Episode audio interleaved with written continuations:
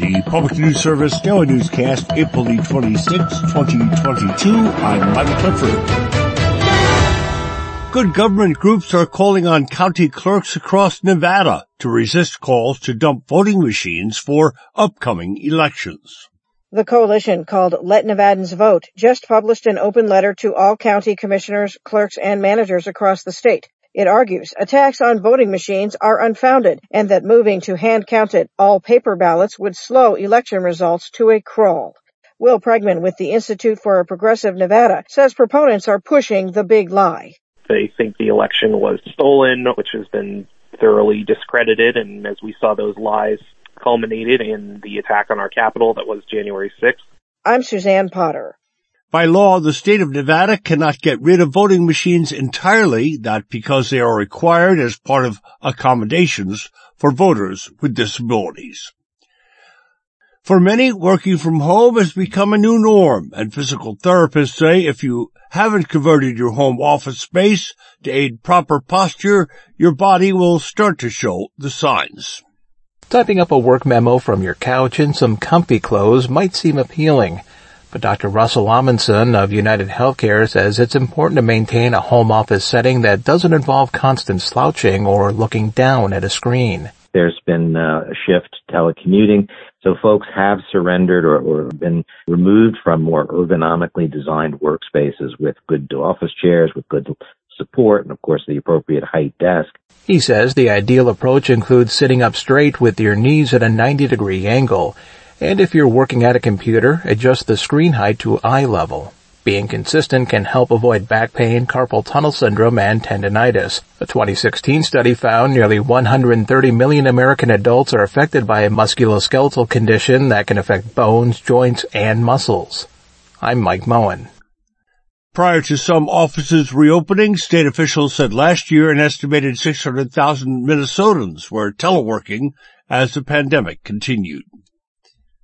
Now from CBS News in mid-January 2021, just days before President Biden's inauguration, Republican Representative Marjorie Taylor Greene of Georgia texted the White House Chief of Staff, Mark Meadows, to tell him some GOP members of Congress had privately suggested former President Trump should declare martial law.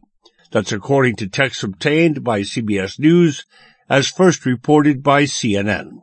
Greene testified last week she does not recall whether she did encourage the president to impose martial law. She also told Meadows, we think the people who assaulted the Capitol on January 6th are Antifa. This is PNS. Barriers like financial constraints, family obligations, and involvement with the justice system are preventing some black Floridians from achieving the same post-secondary access and participation as their peers. A survey from the nonprofit Helios Education Foundation finds black students in Florida earn two-year college degrees at rates 10 to 15% lower than other racial groups. Helios Vice President Paul Perrault says black students reported non-academic barriers more often than other historically marginalized groups. Black students tended more often to talk about that they need to help provide financial support for their families or actually financially support themselves at a higher rate. And so having to balance college and work they had more circumstances or kind of life experiences that were going around that they had to navigate. Helios advocates for a five-year plan to address finances and other barriers through what it calls holistic partnerships between K through 12 schools, state colleges, social service agencies, and other groups to improve higher ed opportunities for black Floridians. I'm Chance Dorland reporting. April is Child Abuse Prevention Month, highlighting the ways people can help stop abuse in their communities. We get more on that from Eric Tegethoff. At one Idaho high school, students are doing their part to raise awareness about abuse and neglect. Madison is a senior at Eagle High School just west of Boise. She says there are many ways for adults to prevent abuse. As much as high schools are always pushing for students to get involved in the community, adults also need to, such as joining adult clubs like book clubs or going to church. Just a more friendly community can help make kids also feel safe and it just improves the living environment as a whole. The theme for Child Abuse Prevention Month this year in Idaho is Be a Champion for Kids.